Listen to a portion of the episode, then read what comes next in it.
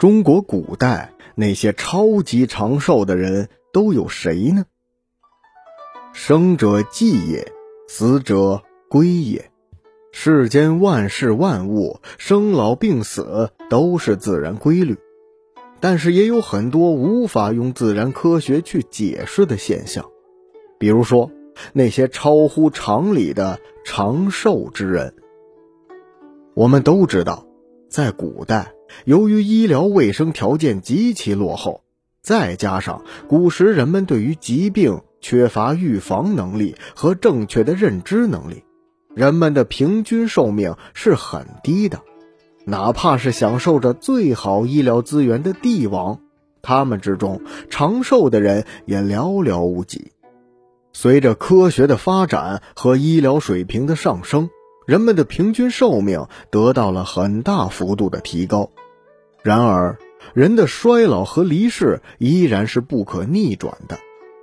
所以长生不老只是人们的一种美好愿望，但是上到皇亲贵胄，下到平民百姓，大多数人对于死亡一定是抗拒和恐惧的。于是乎，那些长寿的人就成了有福气的代表，也成了探索长寿秘诀的第一站。下面我就来说一说。历史上那些超级长寿的人，这第一位也是最有名的长寿者，他就是活了八百岁的彭祖。活八百岁是什么概念？就相当于一个正常高龄的老人，按八十岁的寿命来算，他一个人就活了普通人十辈子那么长。这个数字足以让所有的人惊掉下巴。但是彭祖是属于列仙传中存在的人物，他是否真实的存在，还需要进一步的考证。但我要说的这第二位蔡澜公陈俊，则是实实在在存在的人，他活到了四百四十三岁，被人称为小彭祖。他出生于开放而繁荣的唐朝，去世于元朝，足足跨越了三个朝代，历经了三个朝代的荣辱兴衰。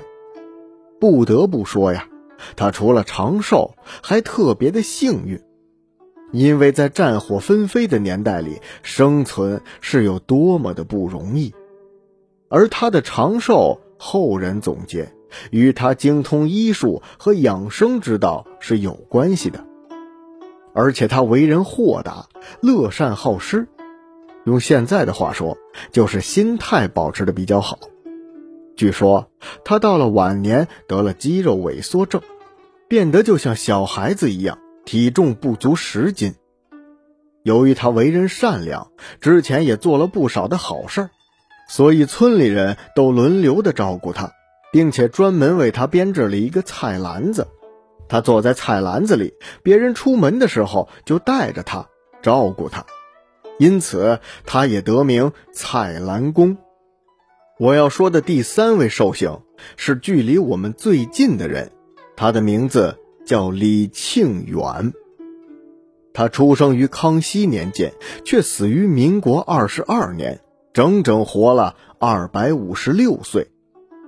他经历了大清由盛转衰，直到灭亡的历史。目前流传比较广的说法是，李庆远的长寿也得益于他深谙养生之道，又加上他是一个医术精湛的医生，所以到年过百岁仍然身强体壮、精神抖擞。据说他去世的时候，甚至有很多著名的西方媒体争相报道。最后我要说的这个人，大家应该都比较熟悉，他就是张三丰。但是他到底活了多少岁，目前说法不一。比较普遍的说法是，张三丰生于一二四七年，死于一四六四年，也就是说，张三丰元朝出生，明朝先去，一共活了二百一十七岁。但是有关张三丰的历史记载，目前还不是特别清晰。我们更多的人是通过金庸先生的小说而了解到他的。以上这些超长待机的寿星都是历史上赫赫有名的，然而在漫长的历史当中，也不过是沧海一粟罢了。最后，我想问一下各位：你在现实生活当中见到过最长寿的老人是多大年纪呢？欢迎各位给我留言评论。